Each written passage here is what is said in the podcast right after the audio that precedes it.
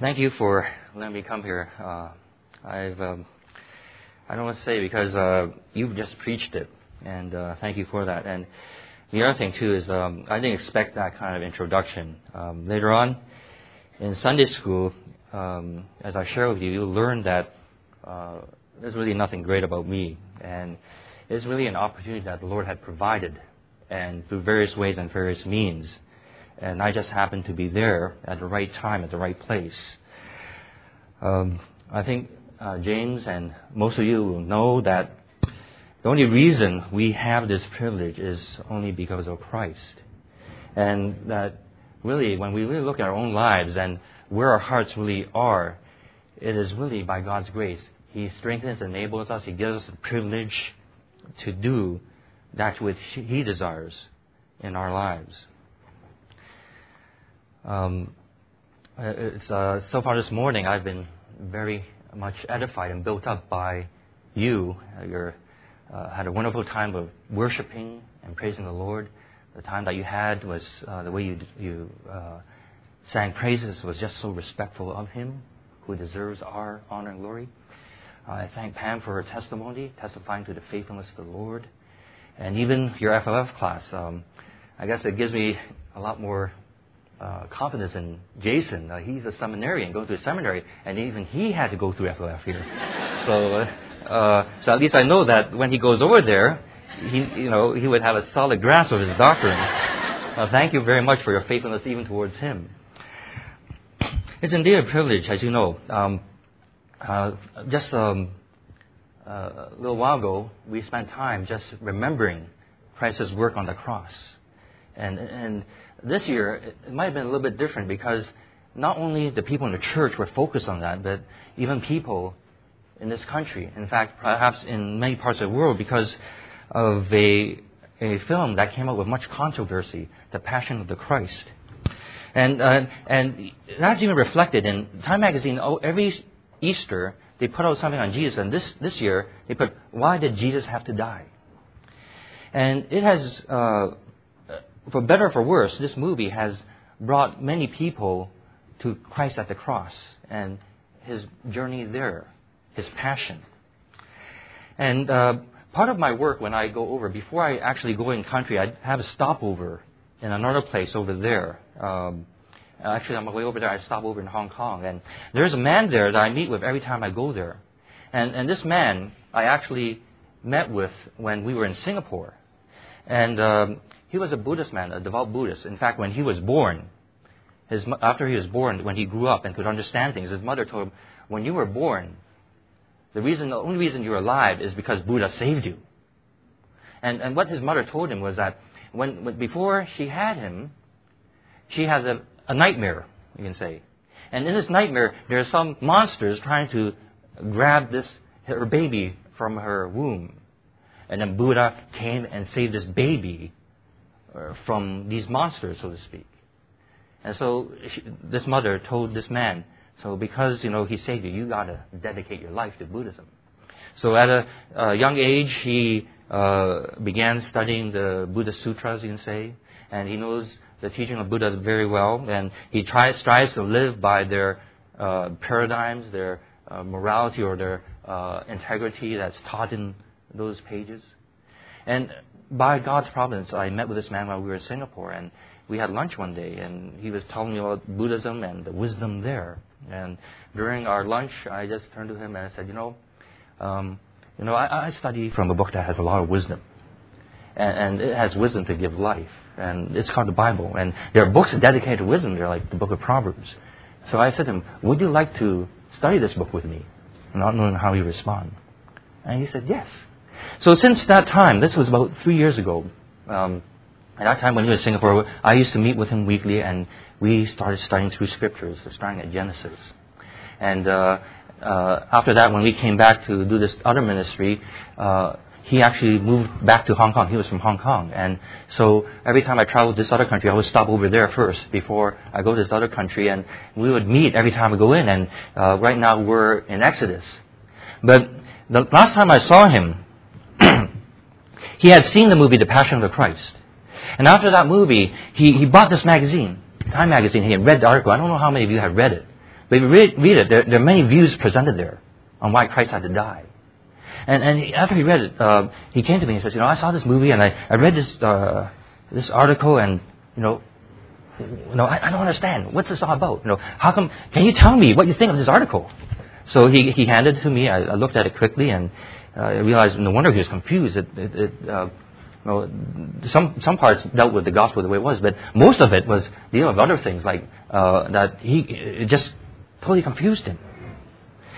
And uh, we know that uh, Christ dying on the cross is probably the crux of why we believe what we believe, because well, his death there, everything that we believe, well, his resurrection, we of all people are most to be pitied, right? From 1 Corinthians 15. If Christ does not rise again, so the question is being, why did Christ have to die? And the thing is, we have to get to the truth because there's so, even as we read here, there's so many different views of why Christ had to die. We have to get to the truth of it. And we have to have the right response.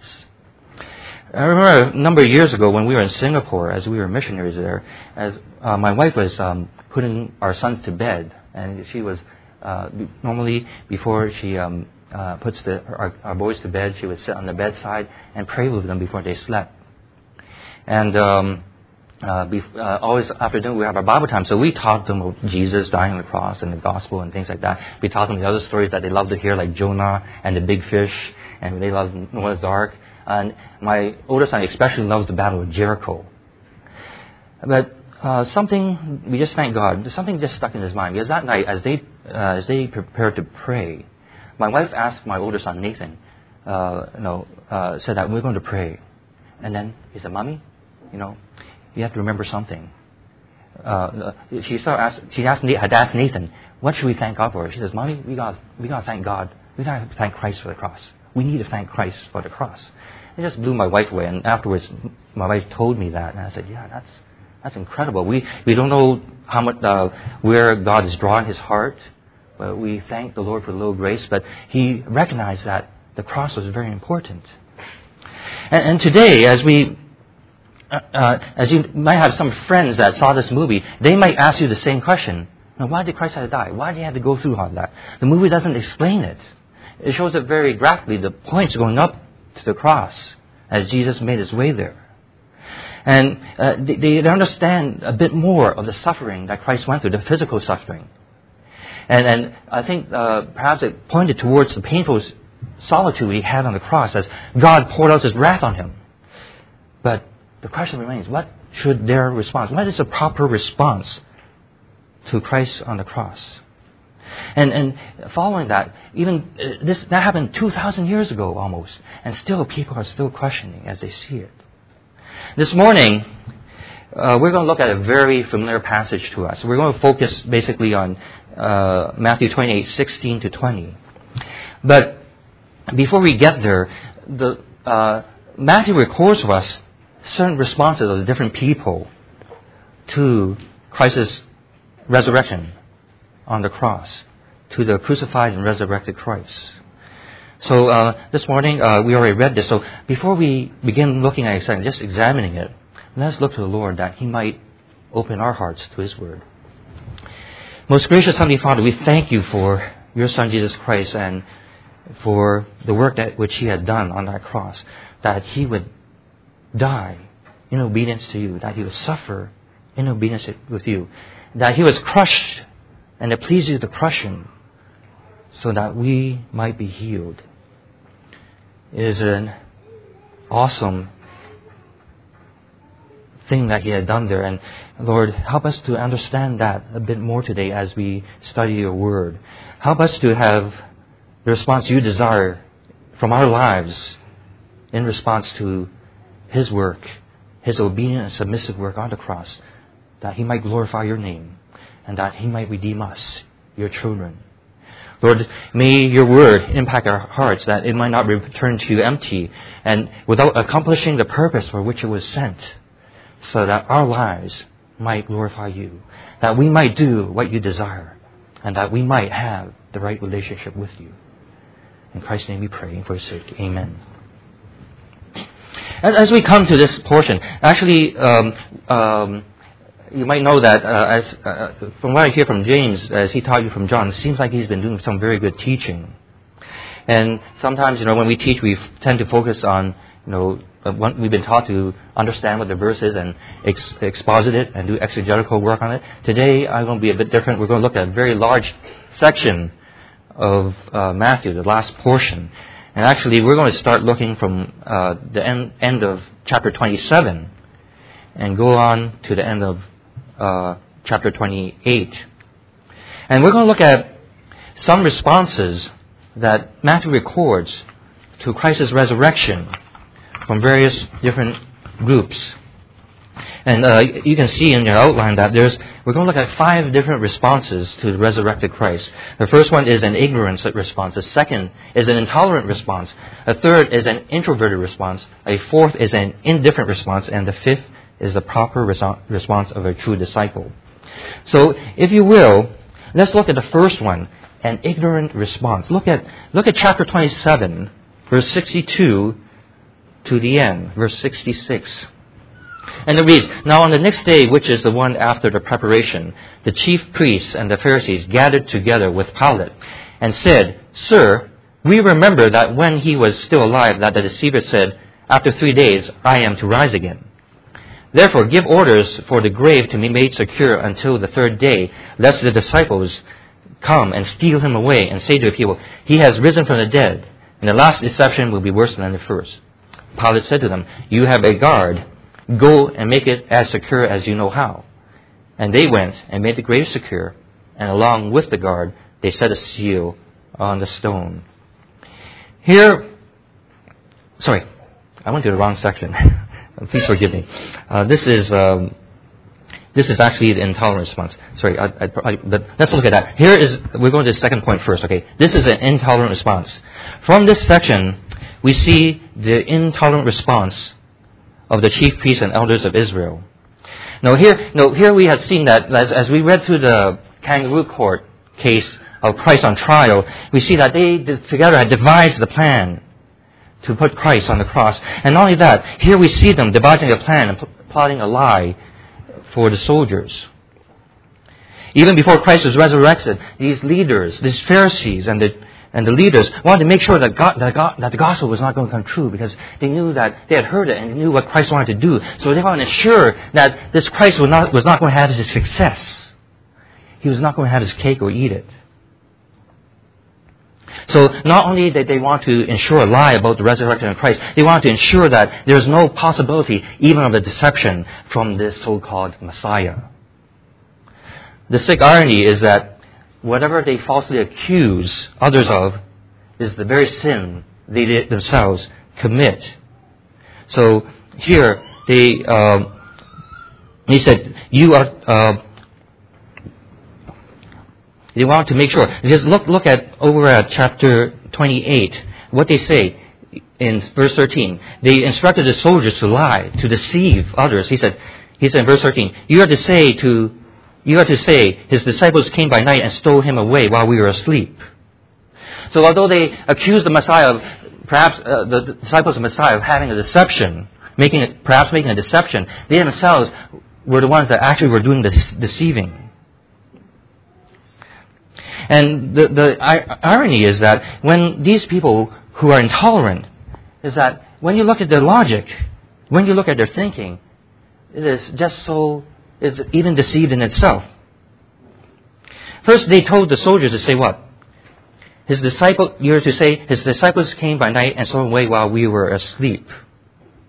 So the question that comes, you know, if they're to give this as the reason for losing Jesus of the tomb, then how would they know? Because they were asleep. They're sleeping through the whole process. How would they know if someone stole them if they were asleep? It doesn't even make sense. Secondly, they are supposed to be guards. And if you're on guard, you're not supposed to do what? Sleeping. I mean, it, they gave them the worst possible reason to tell to their superiors. I mean, it, it, it's a self-condemning uh, statement. They were sleeping on job. So actually, the, the, the lie that they wanted the guards to say would actually condemn the, lies, uh, the guards themselves to death. Because in those days, if you lose your prisoner, in those days, what would happen if you lost your prisoner? You had to lose your life.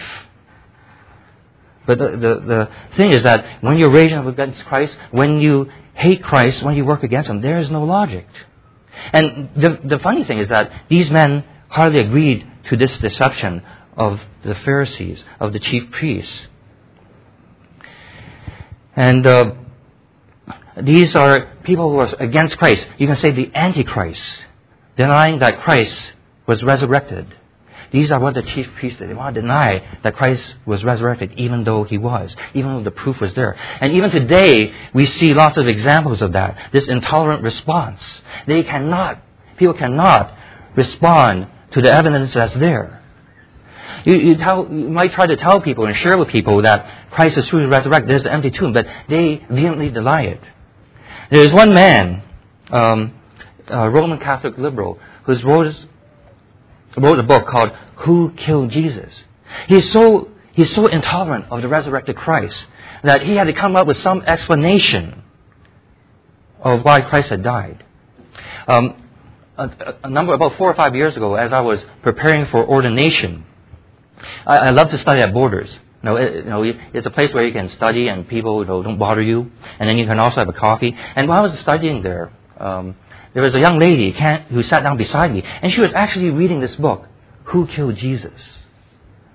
And, and, and I was actually studying for my ordination. And so I knew what that book was about. And I knew the, the lies that was put in there. I knew how much this man, John Dominic Cross, Cross had railed against the true Christ. And so after a while, while she's, she was reading I asked her, um, uh, what's that book you're reading? And uh, she goes, oh, it's the book Who Killed Jesus Christ. Oh, I said, oh, well, why are you reading that book? And she said, well, I'm, I'm going to university and I'm taking religion there. And so I asked her, um, well, well, what do you think of that book? Oh, I think uh, this guy, John Dominic Crossan, he, he's a great reader. He has so much insight.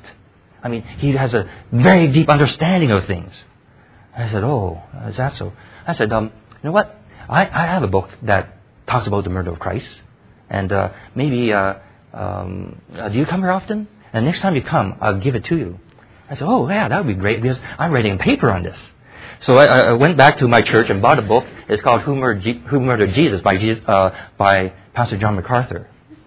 And uh, so um, time I was at Borders to study, and she was there. And so I gave her a wee chat again, and she was still very friendly. And then the next time I went there, she saw me, and then she made a beeline for the other end of the bookstore. you know, it talks about the truth about Christ dying. Because in that book by John Dominic Crossan, who Jesus, killed Jesus Christ, he had to come up with some excuse for why he couldn't find the body of Christ there. And it's just shocking what he says there. He says, uh, Jesus Christ's body was never resurrected. And to explain away why the tomb was empty, he said that dogs came and ate his body so that there was nothing left. And, and this, this poor young lady believes that. And because of this intolerant response that this man had, and he's deceiving others. Just like the, the, the uh, priest, chief priests they had, they're intolerant, and they also led other people in the deception. Sorry, let's turn back to point number one an ignorant response. Let's look at Matthew 28 11 to 5. Now, it reads here, uh, uh, Matthew 28, 11. Now, while they were on their way, behold, some of the guard came into the city and reported to the chief priests all that had happened. And when they had assembled with the elders and counseled together, they gave a large sum of money to the soldiers and said, You are to say, his disciples came by night and stole him away while we were asleep. And if this should come to the governor's ears, we will win him over and keep you out of trouble. And they took the money and did as they instruct, as they had been instructed. And this story was widely spread among the Jews and is to this day. Here, an ignorant response here represented by the governor and the Jews. Because this was, they were told a false story. And then we see at the end of uh, verse 15, and this story was widely spread among the Jews, and even is to this day. In other words, it, it didn't, it, the story, the lie didn't stop, and the ignorance didn't stop. It was spread it, it propagated. They were deceived by the chief priests and the guards who propagated this lie. And the sad thing is that, as we read here, it's still believed to this day. And even today, as we go around this world, we know that this lie is believed. A lot of people don't believe that Christ was actually resurrected. We have people who, who look at, as, as we read this article in Time magazine, we see people trying to explain away Christ didn't really have to die. He was really an example, and things like that. And uh, um, it is very sad. So here we have two, so far we looked at two um, poor responses to Christ an ignorant response and an intolerant response. The third one we're going to just look at briefly is an introverted response or a self centered response. It's a response of people who only care about themselves. And who is this represented by? By the guards. They only care about themselves because they, what did they want? They want the money. It said, um, the, the elders counseled together and gave a large sum of money to the soldiers. And verse 15 says, and they took the money and did as they were instructed, had been instructed. In other words, they took the money and ran. They only care about the money. They give a large sum of money. And, and that's, why is that so, um, why is that response so incredible?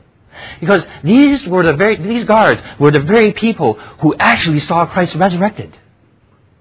Look back at verse 20 at the beginning. Look at verse 2. And behold, a severe earthquake had occurred, for an angel of the Lord descended from heaven and came and rolled away the stone and sat upon it. And his appearance was like lightning, and his garments was as white as snow. Verse 4. And the guards shook for fear of him and became like dead men. And this is what they reported back to the chief priests. Because it says in 11, now they were on their way. Behold, some of the guards had come in the city and reported to the chief priests all that had happened. And they, this is what they saw happen. They saw the worst nightmare in their minds. Here they were guarding this, per, this person in the tomb, Jesus Christ. They were to prevent any deception from happening. They were supposed to prevent the disciples from stealing the body.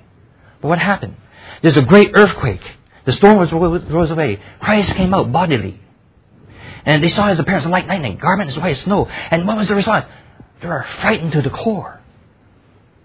If there was anyone who experienced the resurrection of Christ without a doubt, unequivocally, it was these guards. You can see it in the response.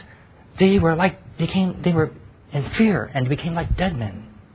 This was the worst nightmare they had ever seen. They were just in utter fear. So they truly saw and witnessed Christ being resurrected. I mean, if you had saw something like that, a normal person saw something, a person coming alive, becoming white, just bursting out of a tomb, and there's earthquakes to accompany it. I mean, uh, we love to sell this story to the tabloids? But instead, these people took the money and ran. They only cared about their, themselves.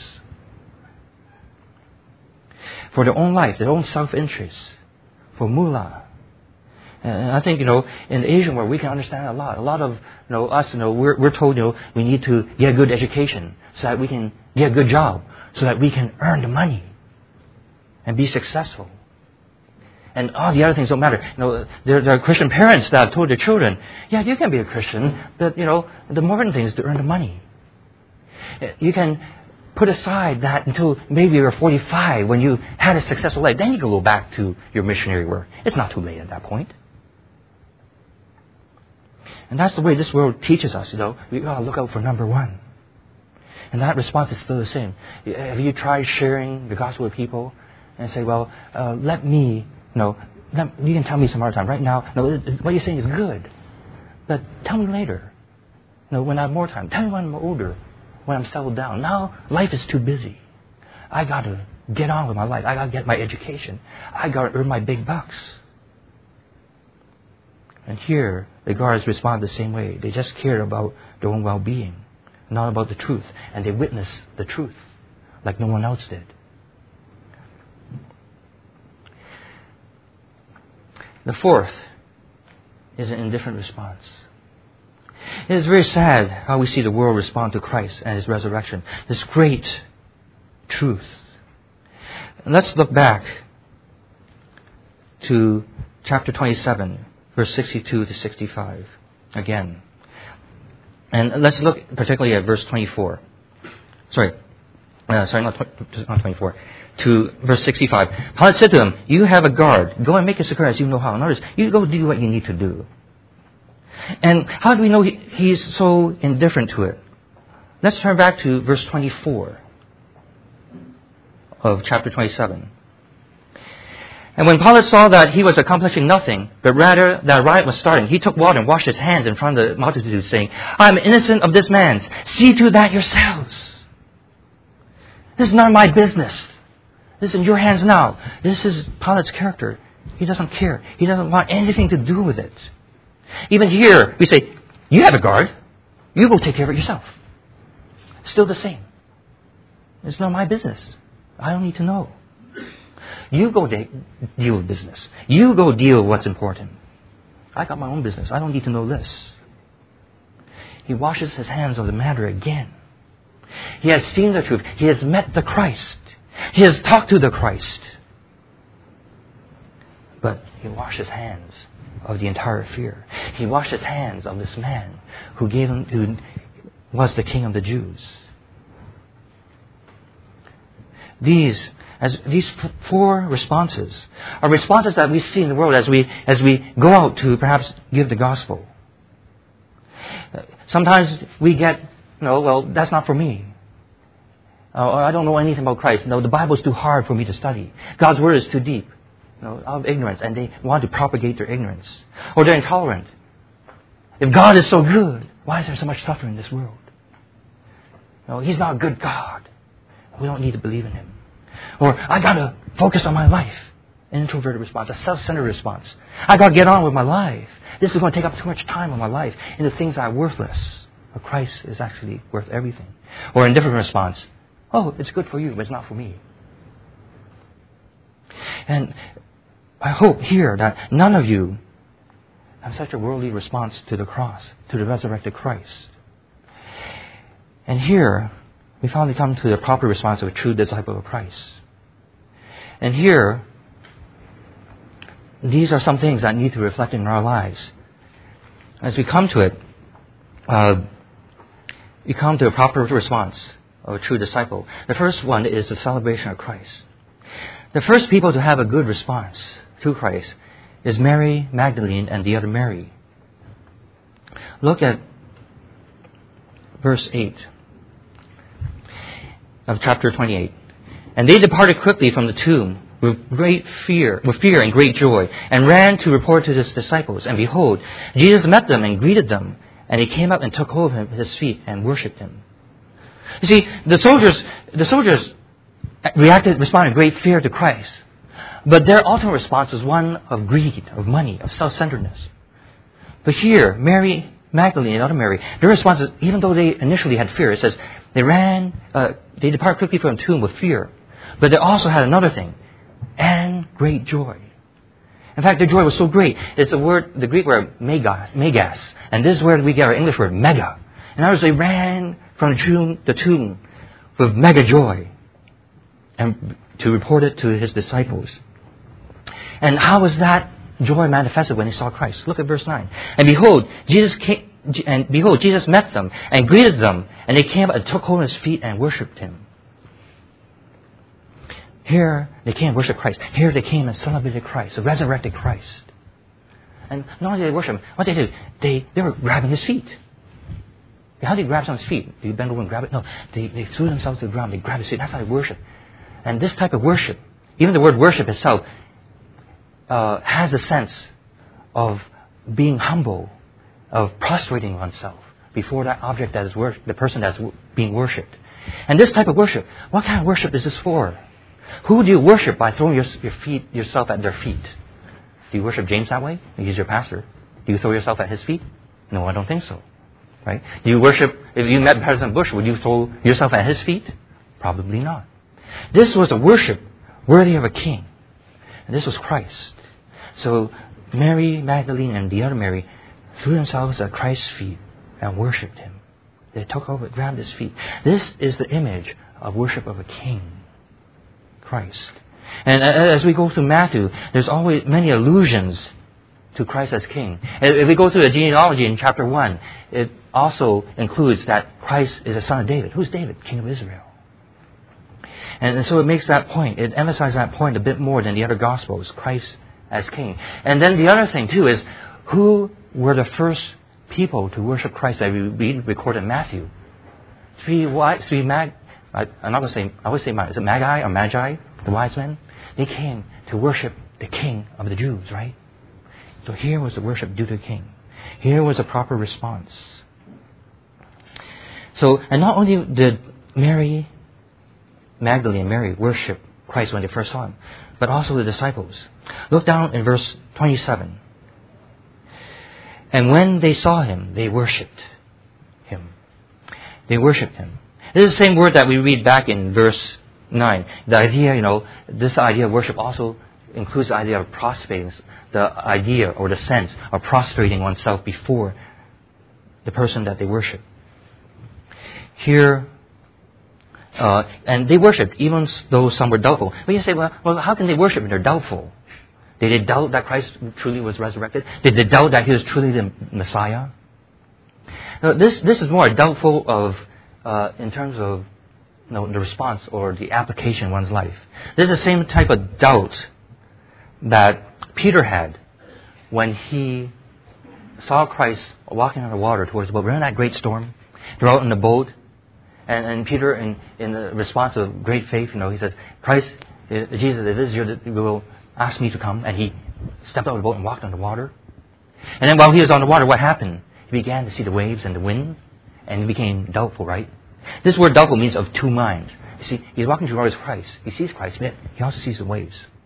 You know, he's sort of looking towards Christ and looking back. He's a two minds. there's Christ, yet, yet all these waves are going around. So here is the same word that's used here. Someone doubtful. They see Christ, he's resurrected. They say, well, um, uh, no, well, here, here he is. No, so would they follow him? Would they do what he says? There are two minds about Christ.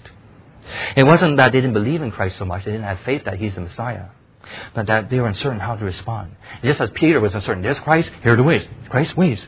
And then eventually he sunk and he had to say, Christ, save me. Jesus, save me, I'm perishing. So, so here, it's not so much that they were uh, worshiping in doubt, but that their response, you know, how are they going to respond? How are they going to practically live out this life, their life from this point on? They see Christ, they see the world still. How are they going to respond? But in any case, they did worship him. And uh, here is the Christ we worship. And uh, as, as Jesus described Peter's hesitancy, oh, you have little faith, why did you doubt? So it's not so much referring his unbelief, but tied to a small practical faith. So here, some of the disciples were divided in their mind. Peter stepped out in faith and hesitated. So some of these people see Christ, they worship him, but hesitated a bit. Peter saw the dread of the waves. Perhaps they were anticipating the dread of what's to come. So, so here some of them, they move from faith, uh, from fear to faith and joy, and then there are a few hesitant ones. But despite the hesitancy, they had responded to Christ to go to Galilee to meet him, as we see in verse 10.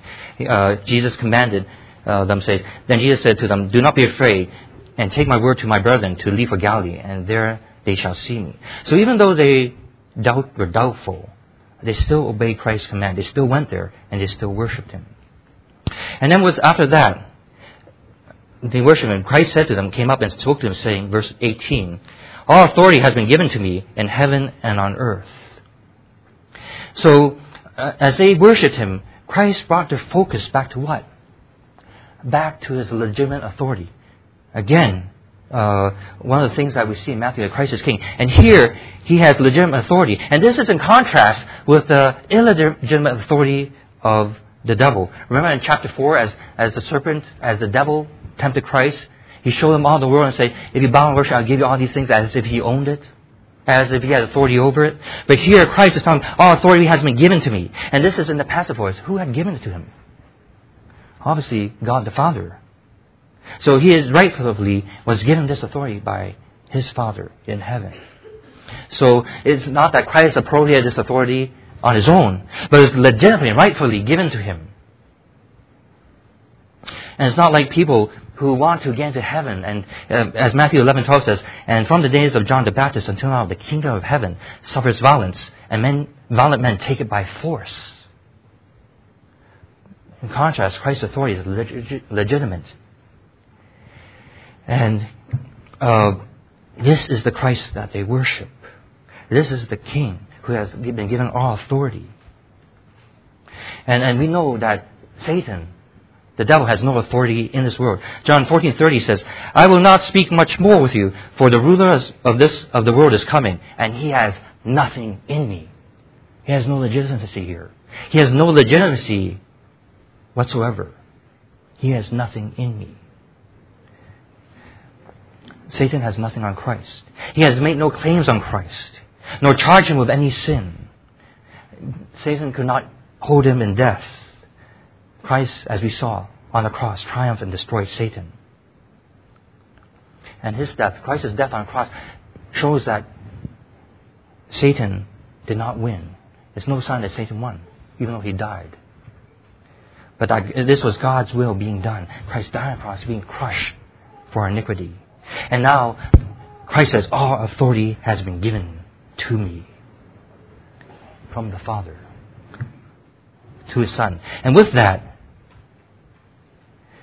he gives them his command. So first is the worship or the celebration of Christ. Second, we come to the command of Christ.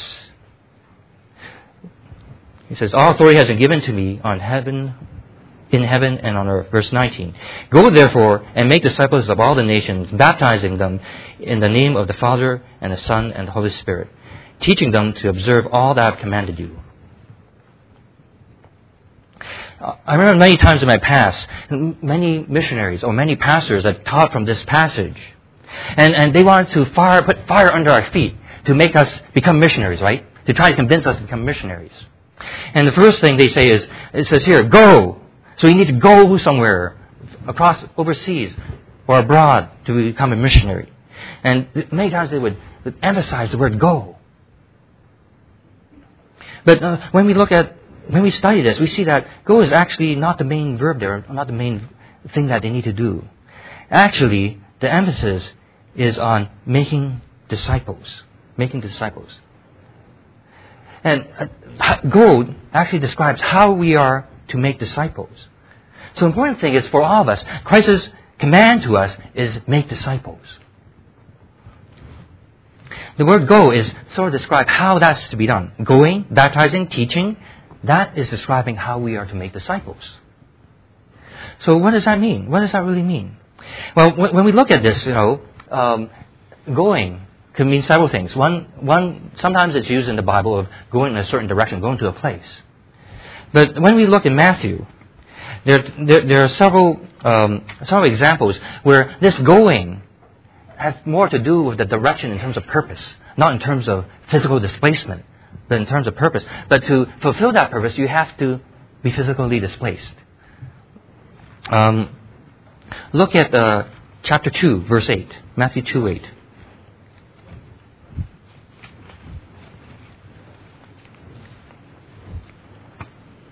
This is the same word here, go. Okay? Uh, exactly. Um, again, it's not the main verb.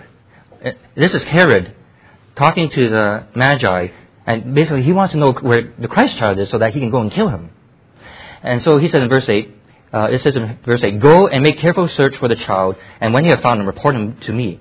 The, the main verb here is not so much to go, but to make careful search and find so that Herod could know where the baby was. But to do that, they needed to go. But the purpose there is to find him. Okay? Look again in 913. Just, just uh, another example. Here Christ is saying, okay, here, here it probably has an even closer, uh, gives a better understanding. Okay?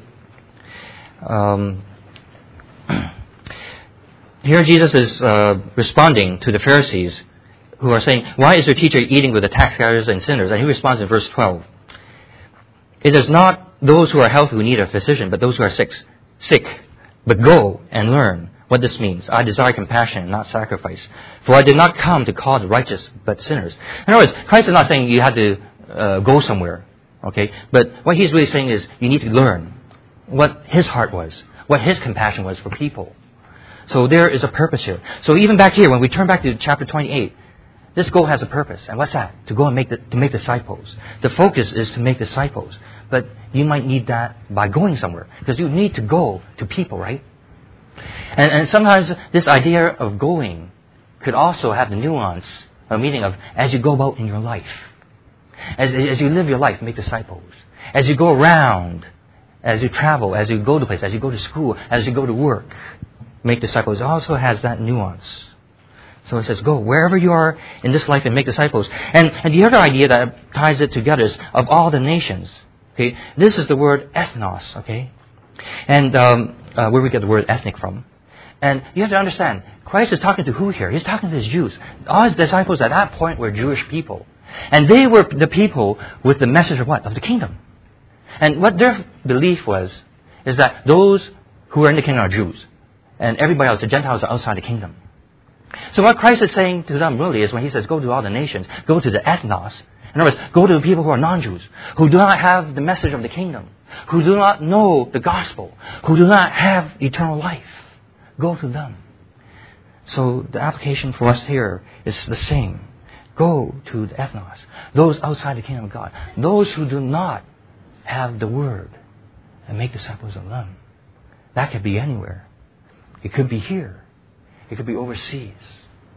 But wherever God has placed you as you go about in your life, He has brought people who are not His disciples. And so He says, make disciples. Go and make disciples of those who do not have the gospel of the kingdom of Christ. And here, this going also tells us, about, tells us about our commitment. We need to be proactive in it. We need to do it. We're going. We're going in the direction of making disciples. And our commitment, you know, we go and we know that baptizing them, how it's being baptizing them in the name of the Father, the Son, and the Holy Spirit. In other words, we, when we go and make disciples, part of our making disciples is not only by going to making this commitment, going to people and bringing His Word, but also to baptize them in the name of the Father, the Son, and Holy Spirit. And some, some of you might be saying, well, I never baptized anybody. I never dunked anybody, you know, and uh, well, I need to fulfill this. Well, really, when you baptize them in the name of Father, uh, Father, Son, and Holy Spirit, they're making a public identification of the body of Christ. In other words, you bring them into the church. You, you go there so that they can be part of the church, to be identified with the church. So when we do, when, when, a, when a person comes to know Christ and baptized, it's their physical, making a physical manifestation of their identifying with Christ and become part of His body. It's His public identification with Christ. This morning you did that, right? As you had your FOF classes, even for Jason Park so that he can be part of this church. And they are making a public identification with Christ and with the body of Christ. Oh dear, I looked like I've overdone my time. I didn't do that. Sorry. Okay. And the last thing, okay, is to teach them all that I've commanded you uh, in the command. And basically, uh, one thing is that a lot of times we go to, uh, the way we're taught is, you know, we only uh, a lot of times when I was became a Christian, the only thing that was given to me was uh, John three sixteen. But I don't think I really became a Christian at that point because all, all it was uh, for God so loved the world that whoever believes in Christ shall um, shall not perish but have an everlasting life. And for many years, that was my entire gospel. So when people began telling me and teaching me about, you know, well, we have to live this way and that way, and you need to, you know, uh, walk in the Spirit, I thought, boy, don't you know the gospel is John three sixteen? What are you talking about? But here he says, teaching them to observe all that I've commanded. And remember, at this point, the disciples did not have the New Testament. They only had the Old Testament. So when he says, all that I commanded you, where does that start? Well, I think it starts at Genesis 1 1. But, know, we can use all parts of the Bible, but even that can be part of teaching all that I've commanded you. And the last thing that we see is the connection with Christ. The last part of verse 20. And lo, I am with you always, even to the end of the age. Our connection with Christ. He abides in us. He's with us. I am, lo, I am with you, even to the end of the age. We need to abide in Him. This is our connection with Christ. Here, Christ makes sure that the disciples hear this. He calls special attention to what he's about to say. It's lo. It's an interjection. And what I'm saying about here, look here. What I'm about to say is important. I'm with you. He's about to depart and leave them. But he says, I am with you. And, and he says, it, it's, and when we read this in English, it doesn't bring out the emphasis that we see in Greek. If we were to translate it in the Greek, there's an emphasis on Christ, on the person of Christ. He says, I with you, I am. So emphatic. And that's, he's telling you, telling us, I with you, I am. Without a look, I with you, I am. He's not going to abandon us. He's not going to be without us. We need this vital relationship. We need this connection with Christ. And again, what's the center of our ministry? The focus of our ministry is Christ. And just as our response is not to be introverted to, and to only care about ourselves, to care about the riches of this world, but our center, the focus, is with Him. I with you, I am. That is our focus. So, one thing, this is what is, this, as we look at this account, as we look at the Great Commission, there are several things that we can see here that we need, uh, the proper, our proper response is first the celebration of Christ. In other words, our need to worship Him. This is our purpose in our life, right? To glorify God and Him forever. The celebration of Christ. And then we come to the command of Christ. This is why Christ has command. This is our commission. Christ has gave us commission to go to make disciples. And lastly, we have a connection or we have a relationship with Christ. This is our response. We need to be in that relationship all the time. I with you, I am. Not as the world is. They have no purpose. They have no commission. And they have no relationship with Christ. And this is what we bring to them. We bring Christ to them. And in Christ, they have purpose. In Christ, they'll have a commission. And in Christ, they'll have a relationship.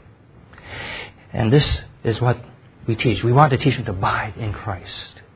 And this is the message I bring with me when I go overseas. And th- even this is the message I have when I'm here. Uh, I even have opportunities here to counsel, to teach, to make disciples.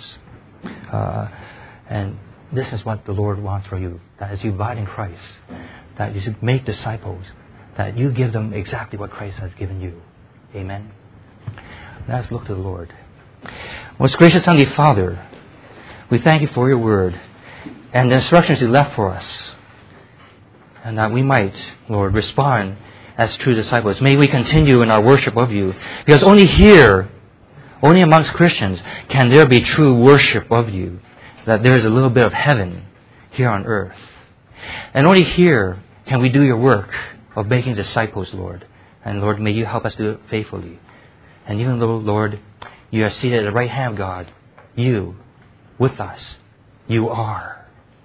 And Lord, may we continue to abide in that relationship that we might give it to others also and make disciples as you have commanded. In Christ's name we pray. Amen.